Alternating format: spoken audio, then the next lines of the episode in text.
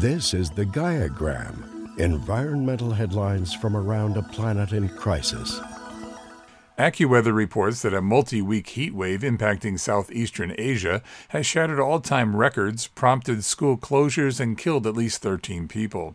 Temperatures in parts of Bangladesh, China, India, Laos, Myanmar, and Thailand have been regularly exceeding 100 degrees Fahrenheit this month.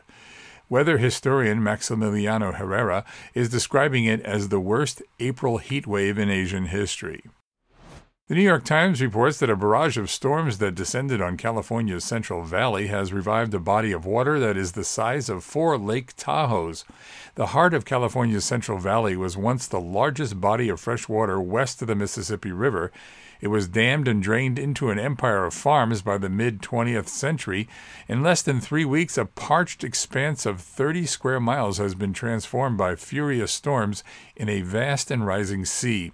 The lake's rebirth has become a slow motion disaster for farmers and residents in Kings County, home to 152,000 residents and a $2 billion agricultural industry that sends cotton, tomatoes, safflower, pistachios, milk, and much more around the planet. Officials have described the potential for flooding as biblical.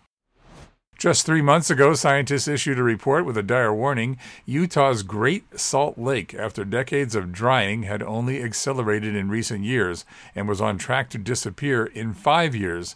Now, a record snowpack, fueled by more than 800 inches of snow during the season in some locations, offers a glimmer of hope for the Western Hemisphere's largest saltwater lake and an important economic driver for the state. In another story, the amount of sea ice surrounding Antarctica has reached its lowest level since modern records began for the second year in a row.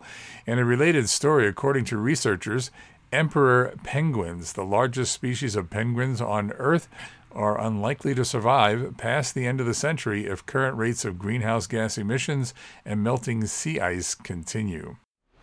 The Biden administration this month released a highly anticipated analysis of the Colorado River crisis that paints a dire picture of what that river system's collapse could portend for the West's major cities, farmers, and native tribes.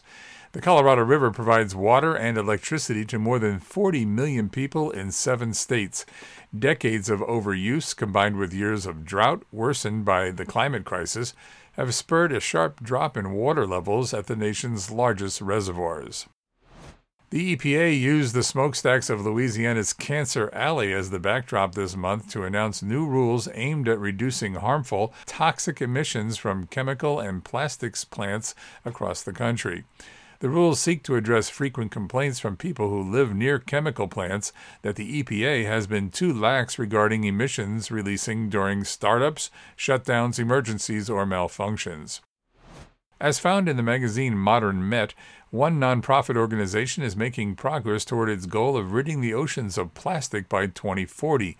With its largest haul from the Great Pacific Garbage Patch, or the GPGP as it's known, the ocean cleanup outfit has now removed over 220 tons of trash from the sea. The GPGP covers an area twice the size of Texas, and a 2018 research paper estimated that it contained about 88,000 tons of plastics. Experts point out this is all great, but we can do our part to ensure that there is less plastic around to end up in the ocean. This starts with habits at home and doing away with single use plastic.